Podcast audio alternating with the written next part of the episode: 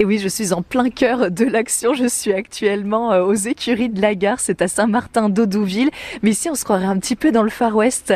J'arrive et c'est le cours de western.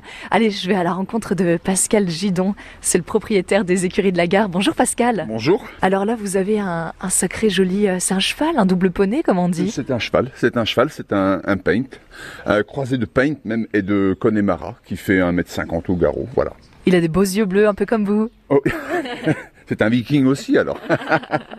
J'arrive, j'ai de la chance, je vais assister pour la première fois de ma vie à un cours euh, de western. On dirait que le western, ça fait partie un peu de, de la nostalgie peut-être parce qu'aujourd'hui, on ne va plus euh, rentrer les bêtes à cheval. Ou je me trompe Vous faites une grimace Alors là, je, je, je, crois que oui, vous avez une vision de l'équitation western. Effectivement, on pense toujours que c'est une image du passé, mais aux États-Unis, la moitié des chevaux présents sur le territoire sont des chevaux de ranch.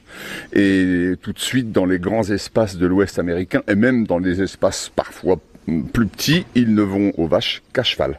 Mais là, je parle dans la Manche aussi. Ah, bien sûr. Alors dans la Manche, j'ai jamais entendu parler d'une tradition euh, équestre au, niveau du, bétail. Effectivement, nous, c'est un petit peu de nostalgie et puis l'idée de travailler avec un cheval, de faire quelque chose avec un cheval, c'est aussi une, un, petit peu une philosophie, un état d'esprit avec les chevaux. On essaie d'en faire des partenaires pour réaliser un, travail.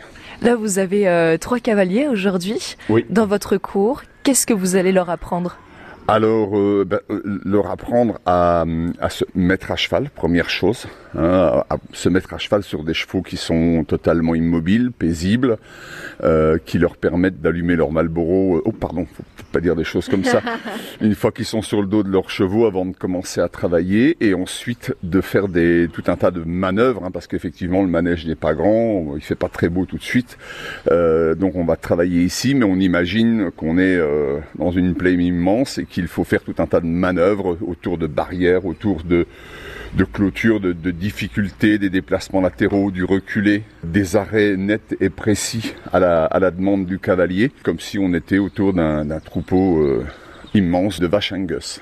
Oh, bah, j'ai hâte de voir ça. Merci Pascal Gidon. Mais de rien, c'est un plaisir.